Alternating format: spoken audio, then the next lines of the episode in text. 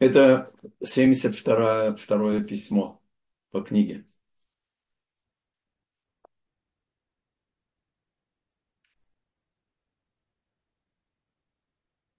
Саба Микелем открывает свой урок.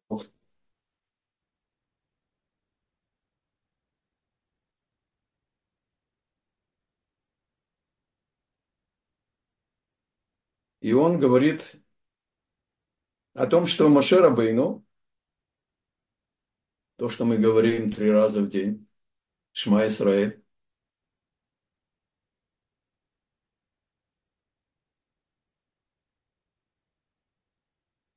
очень часто я узнавал, что ученики понимают, слушай Израиль, Шма Исраэль, слушай Израиль.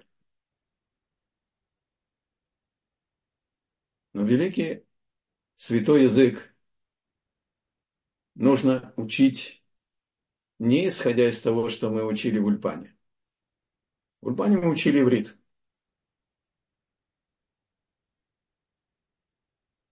На самом деле, понятно, что имеется в виду услышать. Но, как говорит великая русская пословица, можно в одно ухо вошло, в другое вышло. Ашма Исраэль – это приказ внемлить. Прислушаться, проникнуться всерьез, отнестись всерьез к тому, что ты услышал, как требование, как приказ, как обращение Творца к человеку.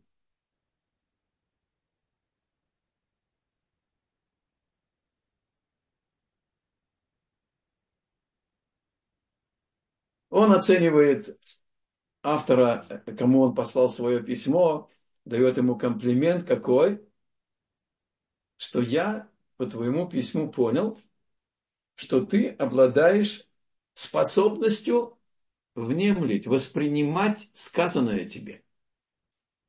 И это, в принципе, основное содержание нашего урока. Учиться внемлить. Проверить нашу силу слуха.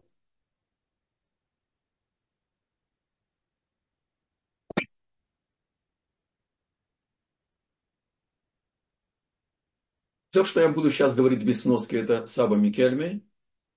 Если я что-то приведу из других источников, я это говорю. И если что-то скажу от себя, тем более.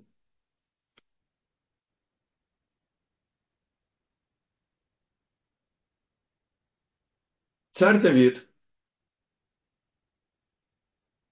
в сороковом псалме.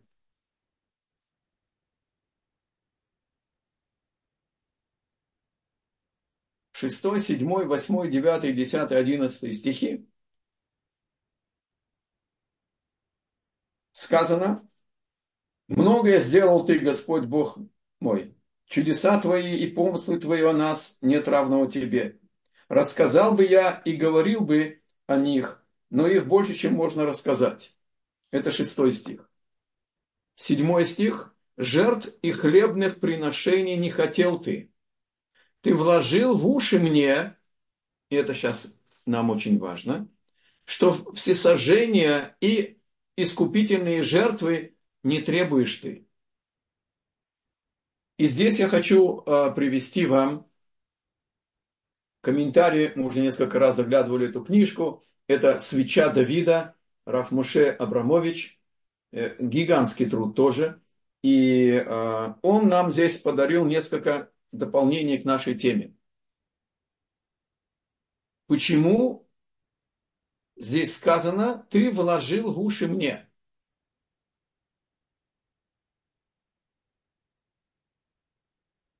То есть здесь есть некая деталь, в контакте между человеком и Творцом, когда мы удостаиваемся внемлить, как будто бы Бог нам вкладывает эти слова внутрь нашего сердца. И здесь в седьмом стихе написано, после Синайского откровения Бог не требует от нас жертв.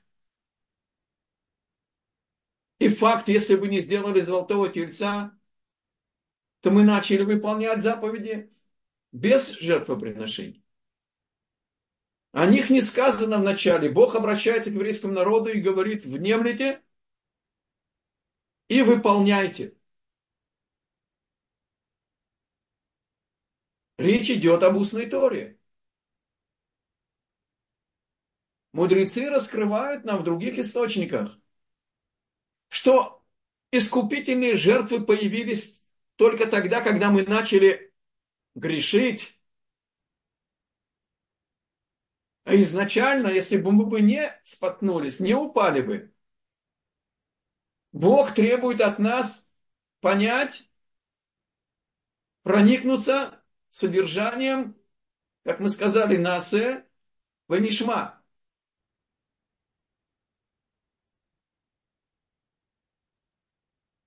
И дальше написано, что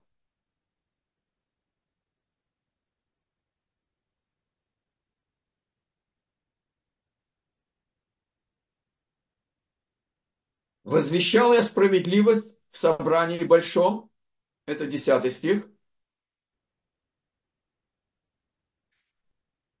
приводит Раф Абрамович здесь несколько комментариев.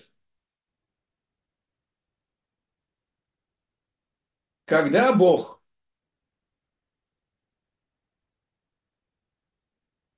узнал от царя Давида,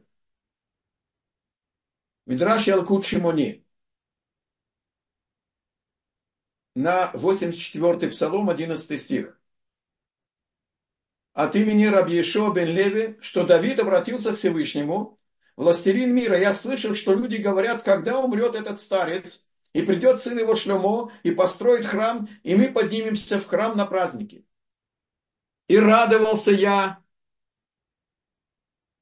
Царь Давид обращается к Богу, чтобы он бы забрал его от, а, из его службы в этом мире раньше, чтобы скорее был бы построен храм. Так царь Давид выполнял свое предназначение, быть сердцем заботи, заботящимся о всех-всех своих подданных. Он жил в своем сердце, внимая чаяния и ожидания всех евреев. Сказал ему Бог, ответ ему Всевышний, день во дворах твоих лучше тысячи. Это 84-й псалом, 11 стих, нужно расшифровать. Комментарий говорит, когда ты учишь Тору, А, он тут приводит комментарий. Давайте прямо прочтем э, э, этот комментарий. Пишет Раф Альгази в своей книге «Шейрит Яков», что в поколении Давида был спор, что важнее, служение в храме или изучение Торы. И ненавистники Давида пренебрегали ценность изучения и преподавания Торы Давидом. На этот спор Всевышний ответил Давиду, что важнее ее изучения Торы. В этом псалме Давид записал ответ Всевышнего. Жертв в хлебных приношений не хотел ты. Это седьмой стих сорокового псалма. Ты хотел изучения Торы. Да, Бог нам проявил милость и дал нам возможность искупать, искуплять наши грехи, э, когда мы в молитве утренней говорим а, а, отрывки из Торы о процессе жертвоприношения э, э, значит, за грехи искупительной жертвы или другие жертвы. Но главнее всего знать, во-первых, не грешить, конечно. И тогда мы высвободимся для того, чтобы главным заниматься. Лучше мне день один, чтобы ты остался еще в этом мире и учил бы Тору. И другие комментарии говорят, чтобы быть соучастником в осуществлении мира – только какую-то часть, которую нам Бог дал. Мы не можем сами осуществлять. Но Он недопроявил часть своей воли и оставил ее для того, чтобы мы ее постигли, преломили это через себя, внемлили и начали это выполнять. ты вложил в уши мне, что все сожжения и искупительных жертв не требуешь, а требуешь ты изучения Торы.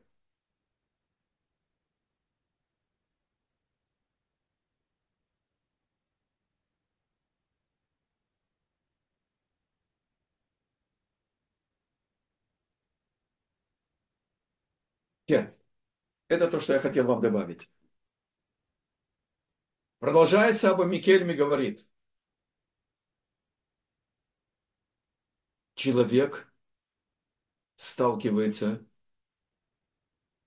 с потерей слуха. Имеется в виду, он не внемлет истине.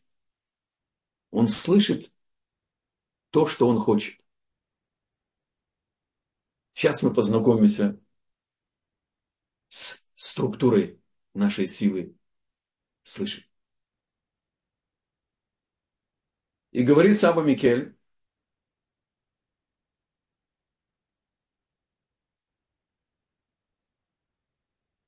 на что похож человек, который не внемлет истине. Говорит, он похож на человека, который стоит перед хранилищем сокровищ царя. Но не за семью печатями, за семью замками. Представьте себе, да, сейф Центрального швейцарского банка международного, всемирного. Можно вообще приблизиться к этому зданию незамеченным. Но если человек удостоится особой близости с царем, и тот благоволит к нему, и дал казначею указ открыть перед ним все замки и все печати, и позволил ему войти в свои сокровища и взять себе часть из них. Послушайте, что говорит, я вам приготовил это в переводе.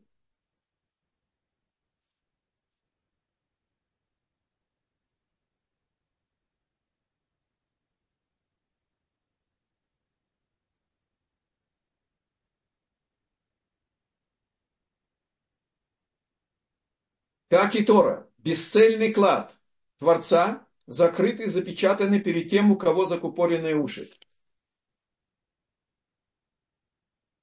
Слушайте внимательно. Но если человек приложит серьезные усилия и труд, чтобы очистить свои уши, которые закупорены, его награда будет сам Творец очистить его закупоренные уши. Извините.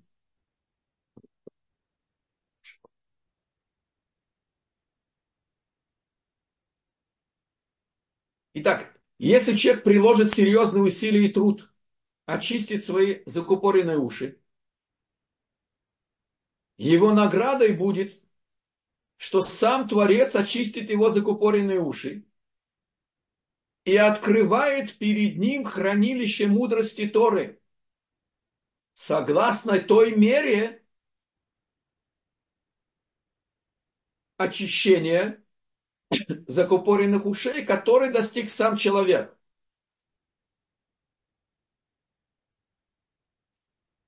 Это не лотерея, это не везение, это не подарок, это не награда. Это следствие наших усилий. От нас Бог требует, чтобы мы проделали только то, что мы можем.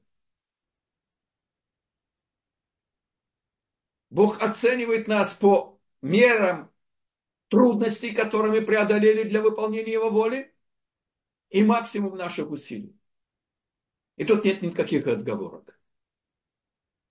Сказать, мне это невозможно, Маша, невозможно тебе быть самим собой, извини, дорогой. Извини, твои уши закупоренные.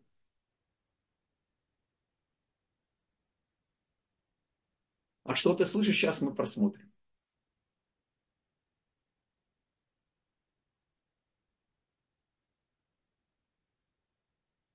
Говорит, приводит пример еще Саба Микель, диалог между Иуда и Иосифом в книге Шмот. Мы недавно это учили. Хочу заострить ваше внимание. И сам Саба Микель учит нас, с каким ликованием его душа открывает новые глубины в непосредственном тексте Торы. Пшат!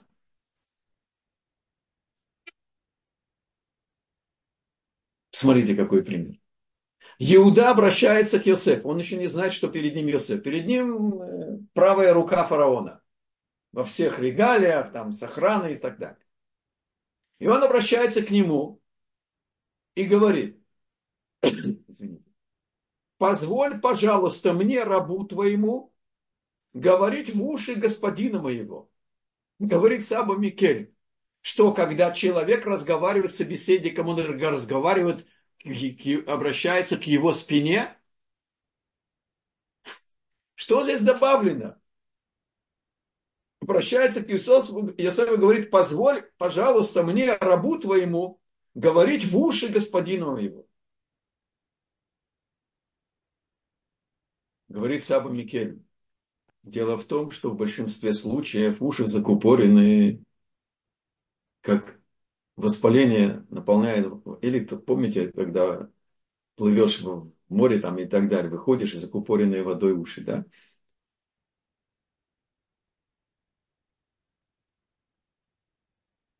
Так и желание не слушать. Оно как жидкость в ухе. Поэтому Иуда обращается в такой форме, чтобы прочистить уши Иосифа. У нас есть селективное внемление. Мы не внемлем к тому, кого мы уважаем, с кем мы считаемся, или мы внемлем к содержанию того, что мы желаем услышать.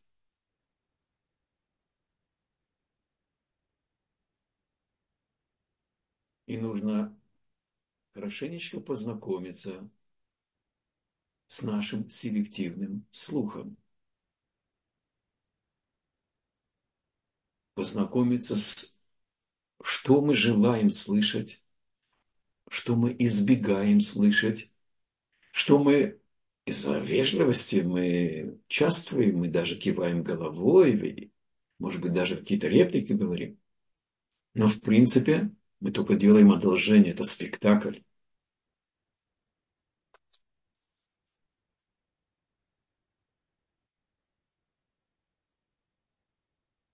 Говорит Саба Микель.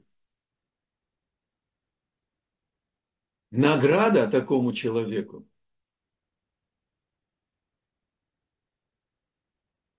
самый большой успех его жизни, подобного которому нету.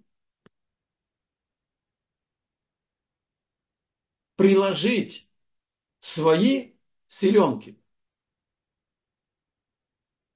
Когда нас Бог послал в этот мир, Он нас создал без недостатков по отношению к той задаче, для чего послали. Дал нам совершенную душу. Дал нам все необходимые для этого силы, место рождения, родителей, период, э, значит, э, время в эпохе рост, цвет бороды, никого не намекаю и так далее. У него нет ошибок. Только у нас это все было заложено в потенциале. И есть два круговорота, которые каждый из нас проходит. Сегодня уже нет эталонных душ.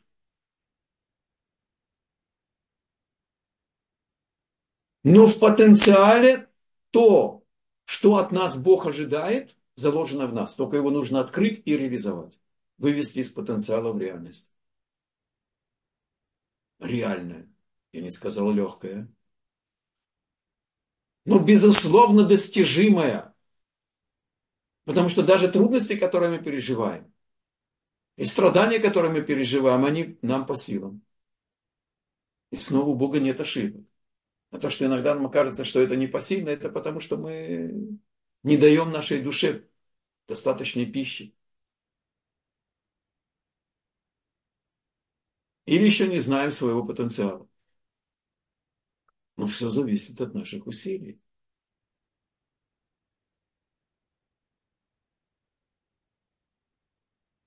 Теперь, говорит Саба Микелин, нам открывается толкование мудрецов – и случайно, как все случайно в этом мире, это недельная глава. Еврейский раб. То есть, если еврей нарушил законы Торы в денежных отношениях, украл, нанес ущерб или так далее. Не будем сейчас лезть в детали, которые нам релевантны. А у него нечем платить. То тот, кому он должен, его посылают на, помните, на химию, да, отработать свой долг. И когда мы слышим слово раб, у нас сразу ассоциации галеры, кандалы. Не галер, не кандалы. Одну деталь я все-таки приведу. Если у истца в доме есть одна подушка, то эту подушку он даст своему рабу. И он не может этого раба заставить делать то, что не соответствует его статусу. Нельзя его унижать и так далее, и так далее. Это еврейская химия. Отработать долг. Но здесь давайте настроимся на тиранический лад, волну. Человек, который украл или одолжил и не возвращает и так далее, он становится залогом весь. И его физическая сила, и его мужская сила, извините за натурализм, тоже принадлежит хозяину. И хозяин мог дать ему рабыню, чтобы воспроизвести новых рабов. Только если человек попал в рабство неженатым. Если у него есть своя семья, конечно, это не относится к нему. И этот человек, еврейский раб, с приходом седьмого года, Шмита, все рабы освобождаются. А он приходит в это сокровенное, в это сокровенное время к своему господину и говорит, не хочу освобождаться, я хочу оставаться в рабстве, потому что я люблю тебя как господина и люблю свою жену и своих детей.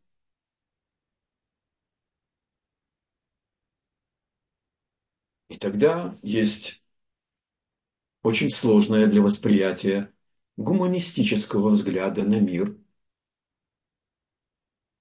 берут этого отказывающегося от свободы и полюбившего господина своего и свою жену-рабыню и своих детей, принадлежавших хозяину, принадлежащих хозяину.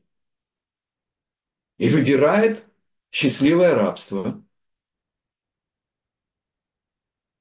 его берут за ухо и прибивают мочку уха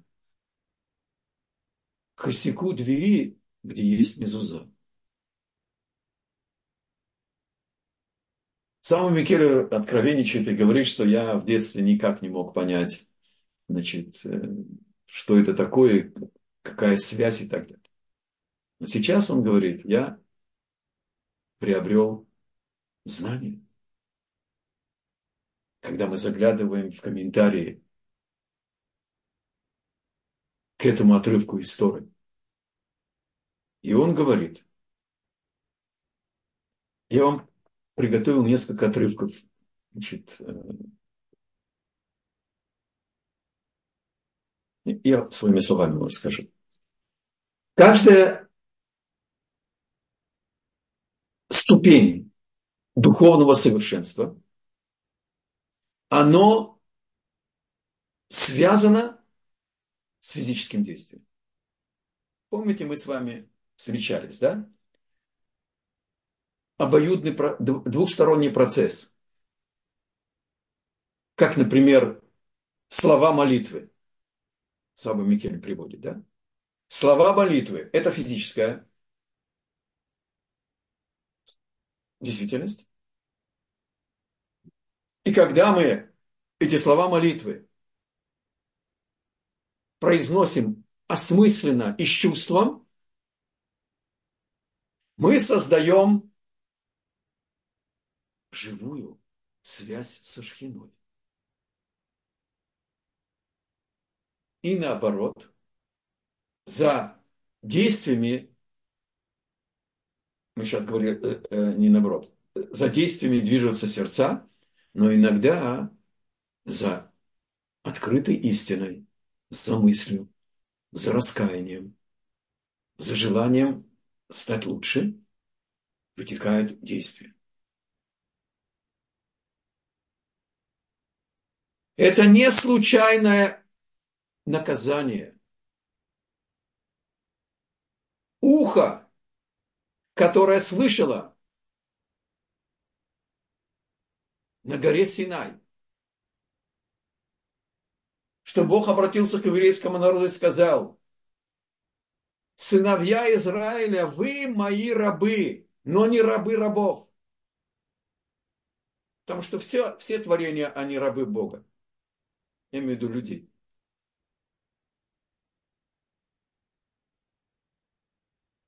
А этот, выбравший счастливое рабство, у него закупорены уши. Он не помнит этого содержания, духовного содержания этой фразы. У него закупорены уши чем? Любовью к своему господину к своей жене, к своим детям.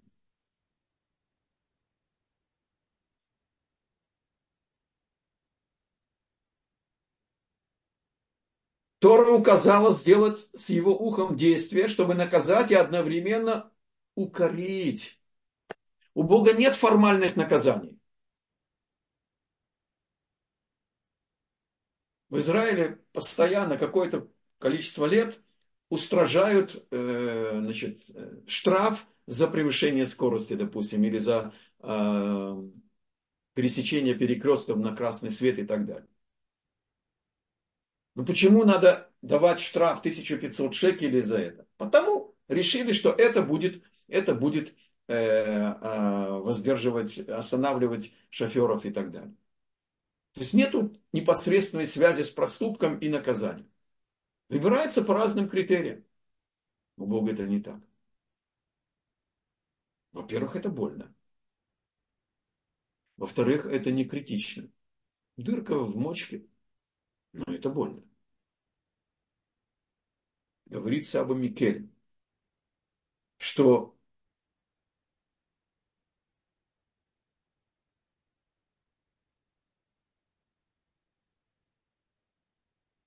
Тора указала сделать с его ухом действие, чтобы наказать и одновременно укорить и открыть ему через физическое наказание, пробить мочку уха, косяку двери с мезузой,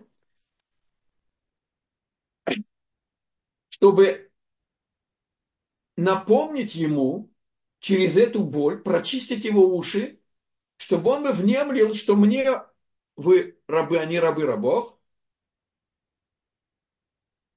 чтобы он бы ощутил через эту боль мочки свое духовное падение, свою духовную измену.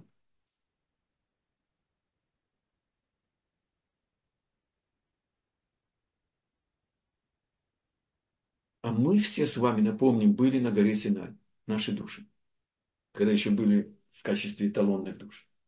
Все, без исключения. И мужчины, и женщины старше 20-летнего возраста и так далее. От 20 до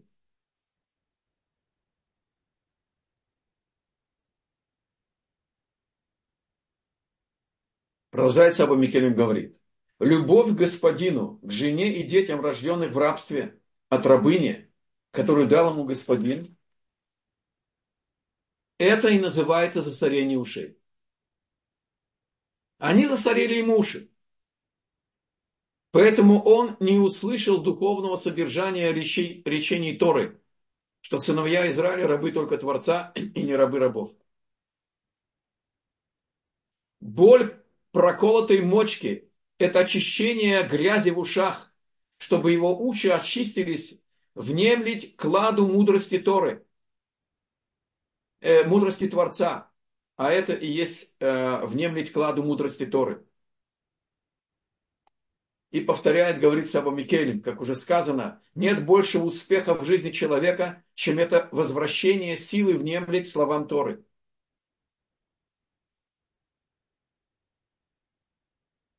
знает Саба Микель, кому он преподает.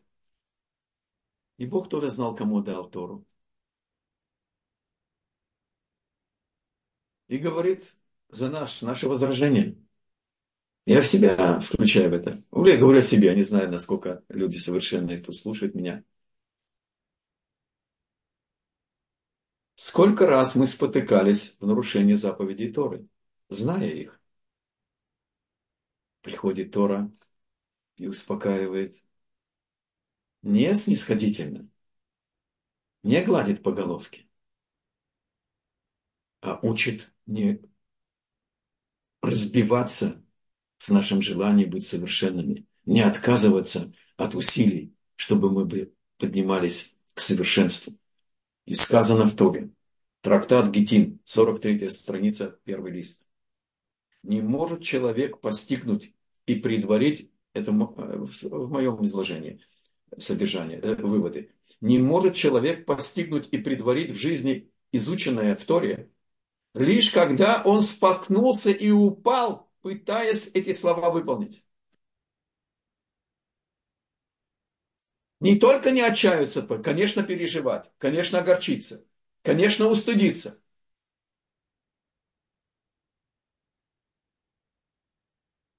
Но это зажигает у нас, усиливает силу внемлить. Не охать и не ахать, а воспользоваться стыдом, переживанием, набраться силы проанализировать, почему снова споткнулся. Что меня держит?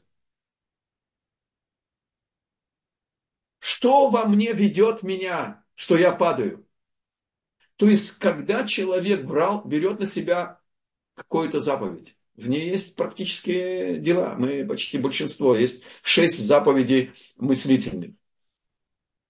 Размышлять о, о, о любви к Богу, о единстве и так далее. А все остальные заповеди, 99%, это мы все выполняем. И подавляющее большинство и телом. Реально.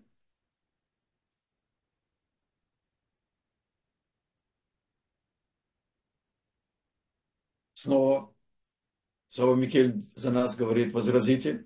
Мы видим, к сожалению, очень много людей, которые продолжают падать, продолжают падать.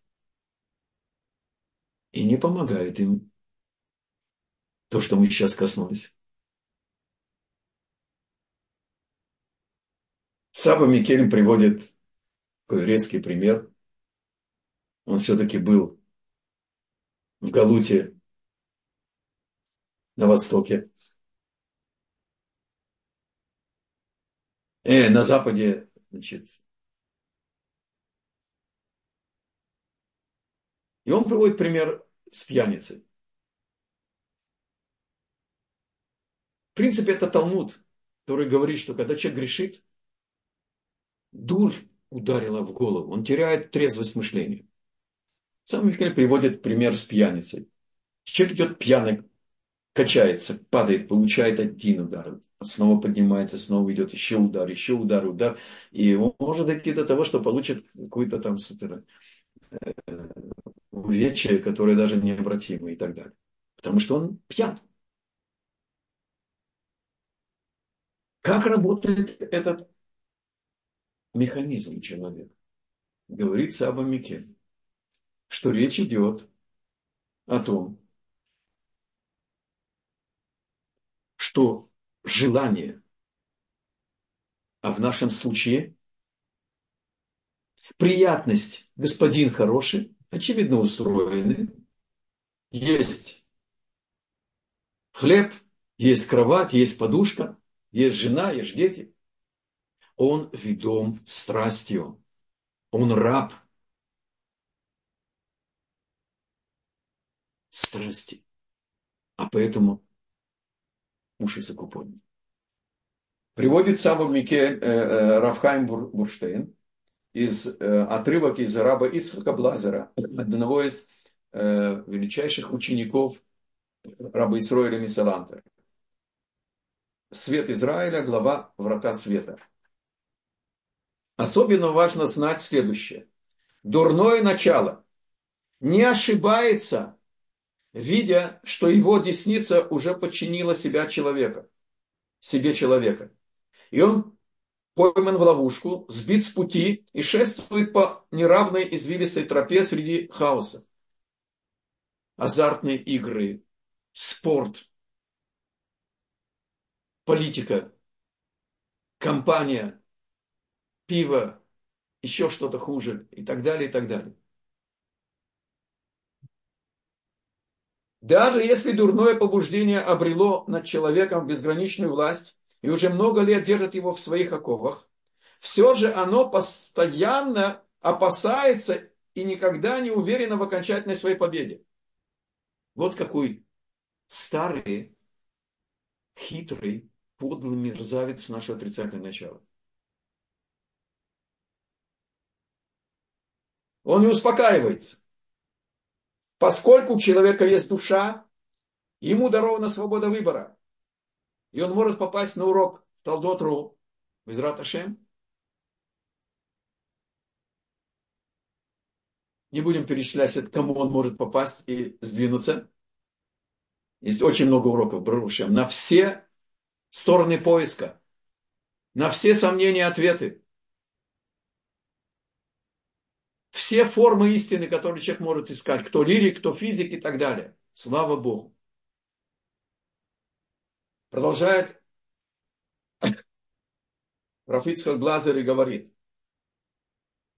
Ведь человек всегда может раскрыть глаза своего разума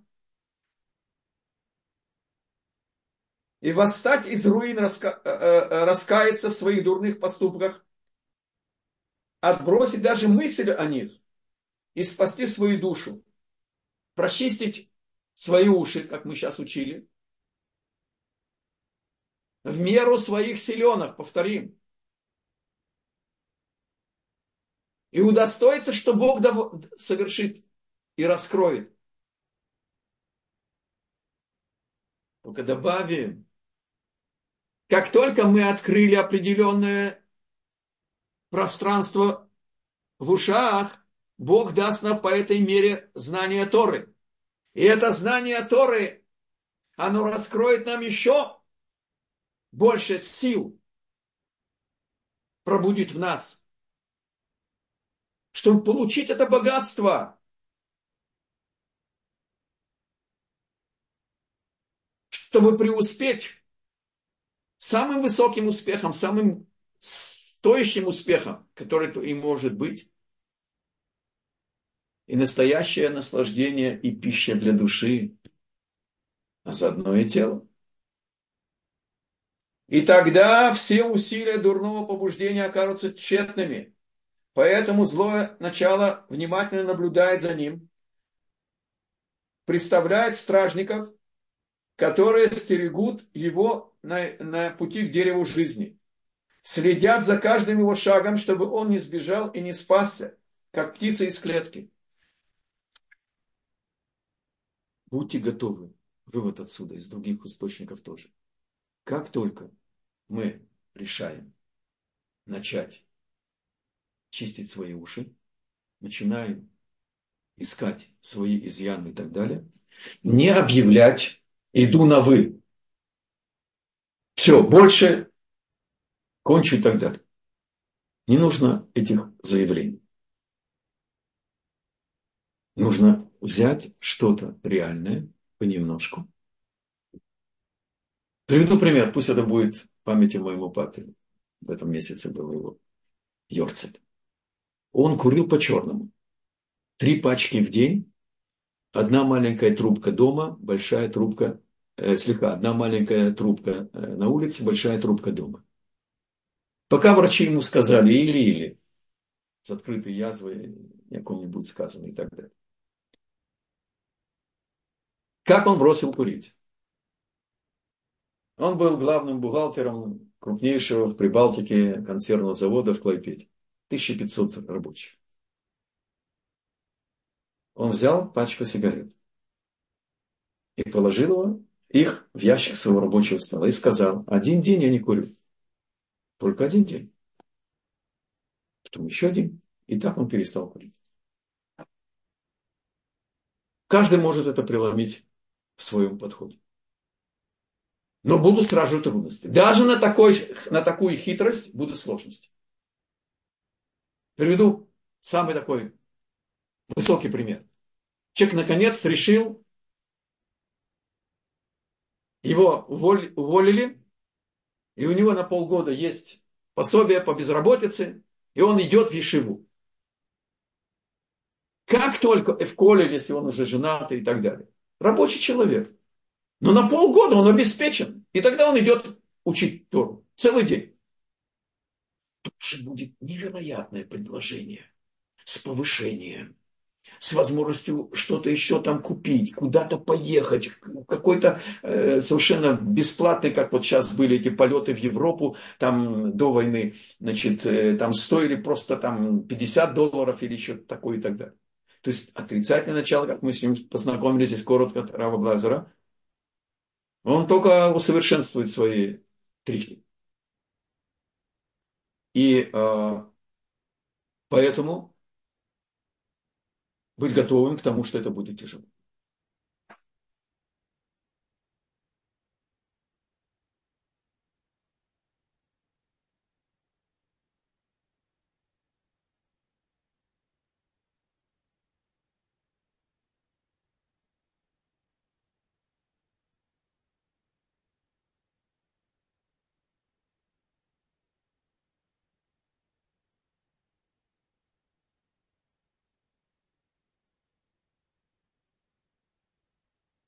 Бежало мне порядок, я должен здесь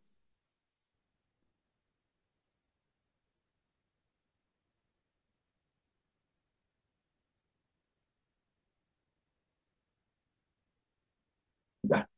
Значит, говорит Саба Микельми. Один мудрец обратился к богачу, который бахвальствовался, хвалился своим богатством. И сказал ему, знаете, такую загадку. Он ему сказал, твой господин мой раб, а ты раб раба моего. И впустую ты возносишь себя. Говорит Саба Микель. Ты в рабстве у своей страсти, частности, к деньгам.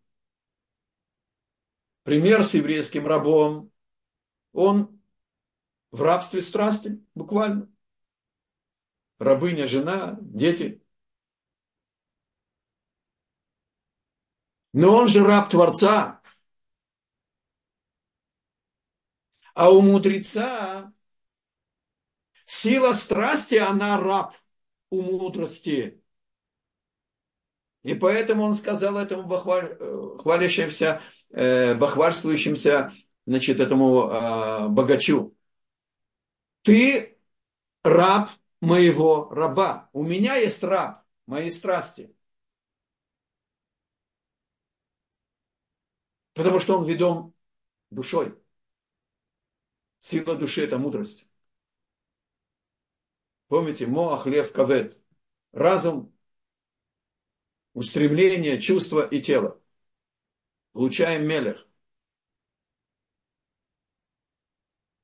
А человек, который ведом страстями, это не только вожделение, не только чревоугодие. Это может быть и другие увлечения, которые захватывают время и сердце человека. Вот что он ему сказал.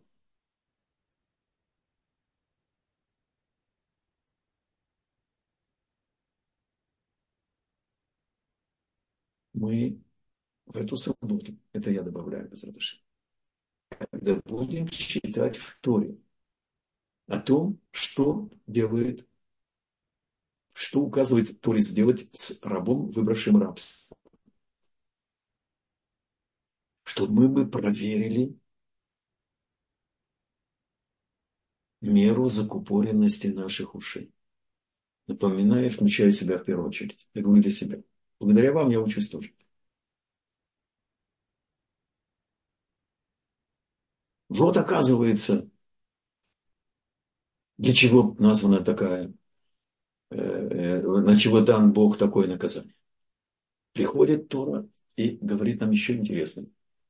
Значит, э, аллегорию, интересную аллегорию. Раби Йоханан бен Закай сравнивают э, стих Торы насчет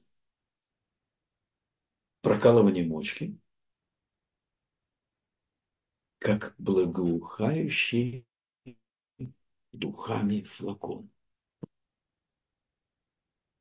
Я, я, я обалдел от, от, от... Это пшат. Это непосредственный текст. Какова сила запаха? От него нельзя литалем, как сказать, э, а, а, а, абстрагироваться. Бог наказывает этого раба, который потерял духовную смысл и не слышит духовный смысл. Вы, сыновья Израиля, мои рабы, а не рабы рабов. И это боль в мочке около мезузы, где написано внутри Шма Исраэль, Ашем Элокейну, Ашем Эхад, где написано внемли приказ, требование. Напомним, посильное, необходимое для выполнения. Так это как флакон духов. Бог хочет, что, как мы уже учили, через боль ушей чтобы пробудилась в нем жажда, страсть к истине.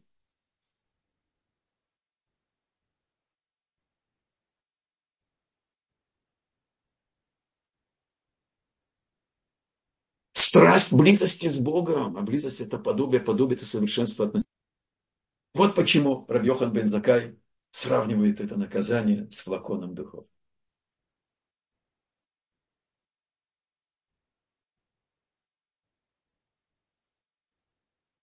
Потрясающе. Человек ощущает их запах. Также и здесь душа каждого, кто задумается об этом, ощутит неповторимый аромат.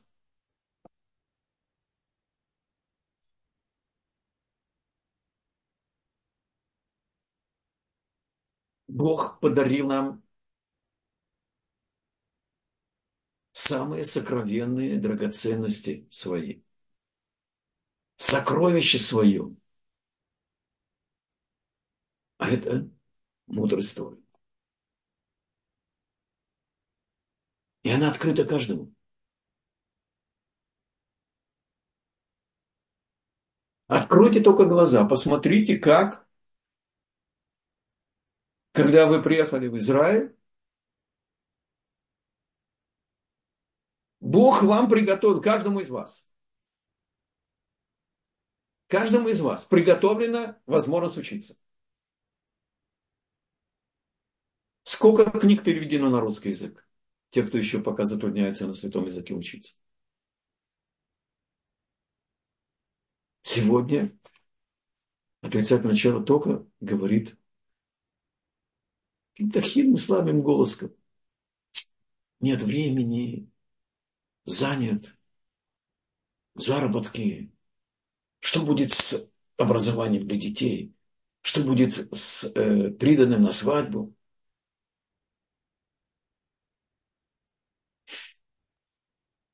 Что было в советском рае? Кто-нибудь мечтал приехать в Израиль? А теперь мы беспокоимся, что будет с тем, будет с тем и с тем.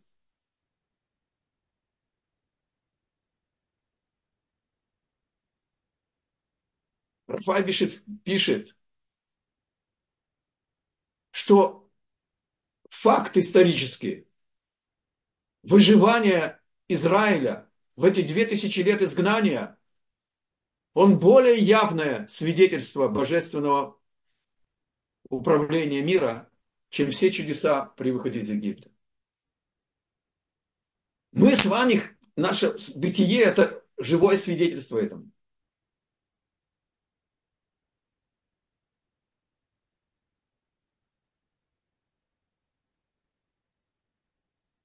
не пугаться своего отрицательного начала, не пугаться того, что мы в плену, и что это закоренилось, и что это стало как бы нашей природой. Как мы сказали, у, нашего отрицательного начала есть средства, чтобы нас пленить. И поэтому Бог послал нам на понятном нам языке, большинству, на русском языке, вот такие, такие глубочайшие бриллианты, бриллианты Торы из непосредственного текста. А представьте себе, что нас ожидает, когда мы поднимемся на более глубокий уровень, еще более глубокий. Но все по порядку. И у нас есть еще 6 минут. И обратите внимание, повторение материал какой? Мы начали с чего? С 48 качеств характера, которыми, обладая которыми человек приобретает Тору.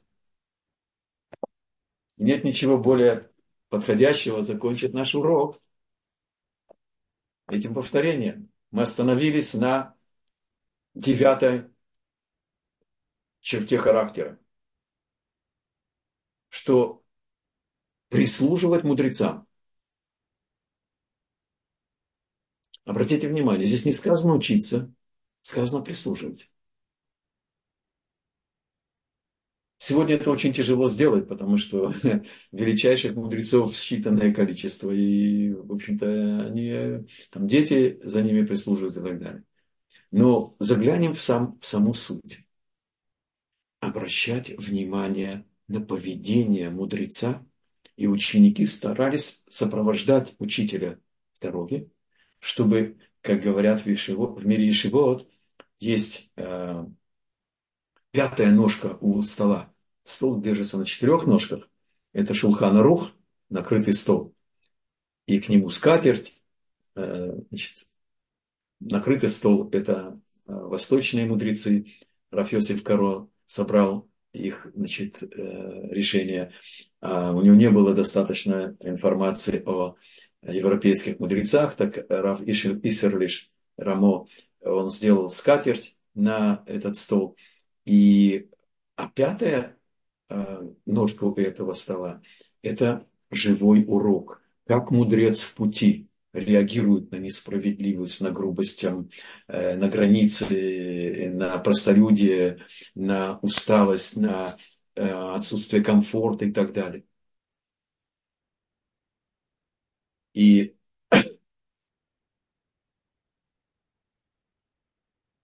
говорит Маораль из Праги, Гадоль Шимуша Йотерми Лимуда. Тот, кто удостоился прислуживать, он более совершенен в своем служении Богу, чем изучение Торы. Потому что он открывает Он учит живую Тору. Живое поведение, реальное, практическое. Обратите внимание, кто наследует Мошерабейну?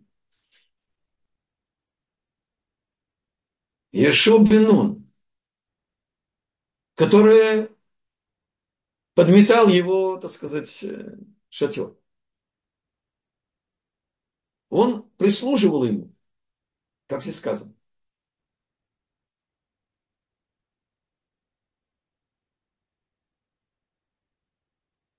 И добавляет э, мораль из Праги, трактат Брахот, седьмой лист, вторая сторона, Шеаль-Едей Шимуш Хараф Нааса Талмит Микушар у Мехубар Мамаш Дерех Двикут Руханит Зу Оверет Элафа Тора Миребель Миравшина. Когда ученик, он близок, как сын, как часть семьи мудреца, он ему прислуживает, то близость сердец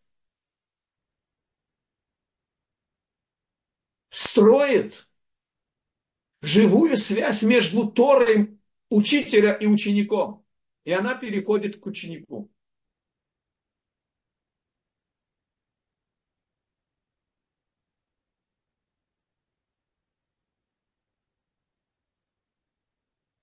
Старайтесь, когда вы находитесь где-то на какой-то свадьбе, на, на какой-то, значит, э, кенес, какой-то конгресс, на, на каком-то семинаре, когда есть крупные мудрецы, посмотрите за ним, последите за ними, чтобы посмотреть, как они себя ведут. Как они себя ведут.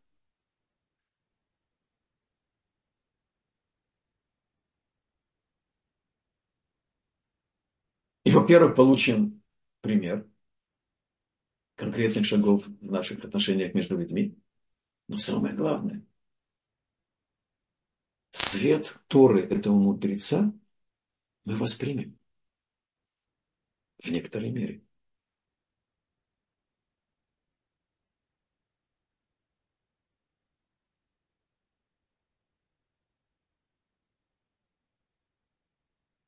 Мы находимся во время, когда Муше Рабейну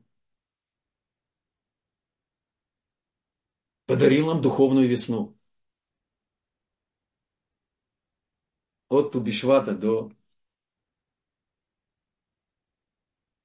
седьмого Адара, когда он нас оставил. Адар второй, сейчас в первом. И надо воспользоваться духовной весной с Божьей помощью. И с помощью госпожи Раскин, которая нам организовывает этот урок, и с помощью Толдот и Шурун. И вам всем спасибо за участие. До следующей недели. До свидания. Спасибо большое, Равшимон. Здесь у нас есть вопрос. Я его зачитаю. И, уважаемый, уважаемый Равшимон, я не понимаю, зачем Тора ставит раба перед выбором. Или свобода, или одиночество, или рабство, с женой и детьми. Ведь понятно, что этот выбор как раз лишает человека настоящей свободы выбора. Потому что большинство выберет рабство, с женой и детьми. На первый взгляд это может показаться несправедливым. Э, очень глубокий вопрос. Во-первых, э, жена и дети не его. Это рабыня. Она не еврейка. Только для того, чтобы у хозяина были бы рабочая сила, силы этого еврейского раба, они принадлежат хозяину то время, когда он должен вернуть свой долг. Теперь, когда он освободится от этого униженного положения, которое нарушает его предназначение, он может теперь спокойно выбрать свою жену, иметь своих детей, кошерных еврейских детей. Очень глубокий вопрос. Так, это и ответ. Спасибо. И здесь есть еще один вопрос на эту тему. У этого раба была возможность выйти на свободу, а потом выкупить жену и детей, или они навсегда являются рабами? Не понял. Еще раз медленнее, пожалуйста. Или у этого раба была возможность выйти на свободу, а потом выкупить жену и детей, или они навсегда являются рабами? Нет, у него нет никаких уз семейных в этом статусе. Еврей не может а, значит, быть женатым на нееврейке и иметь нееврейских детей. Смотрите, это не российская теория, я все-таки остановлюсь на этом моменте коротко как никто не будет играться с соответствием группы крови. Бог на горе Синай обратился ко всем неевреям, как и к евреям, и предложил им, чтобы они приняли Тору. И тогда все люди подходили в один другому. Они отказались, и здесь наши пути разошлись. И теперь нееврейский мужчина подходит к нееврейской женщине, а еврейский мужчина подходит только к еврейской женщине или георат из любого народа. Так что это не российская теория, еще раз повторяю. Это действительность. Бог предложил всем. И гиюр для каждого снимает с нас какое-то подозрение, какое-то предвзятости, какое-то э, чванстве или вознесенности над кем-то. Это был результат их выбора. У первой пары что было в, в паспорте записано в пятом параграфе? Бне Адам. И мы все Бне Адам. И посмотрите, какой, еще дайте мне минутку, какой комментарий потрясающий. Почему называемся Бне Адам? Потому что человек, говорят мудрецы, человек обязан построить в себе Адама. Адам это эталон. Первый человек это был эталон, потому что сделан был из совершенных материалов в совершенном исполнении сам Творец. Но это в потенциале, как мы сказали, и теперь мы все, Бны Адам, напоминает нам этот имя, эта сущность, что мы получили задачу построить в себе Адама. Он есть в нас, от первого человека, мы все Бны Адам, мы все его потомки. Поэтому Бог говорит о всеобщем избавлении, когда приходит Машех, чтобы все люди открыли бы истину, все люди выбрали Бога. И евреи, и не евреи тоже.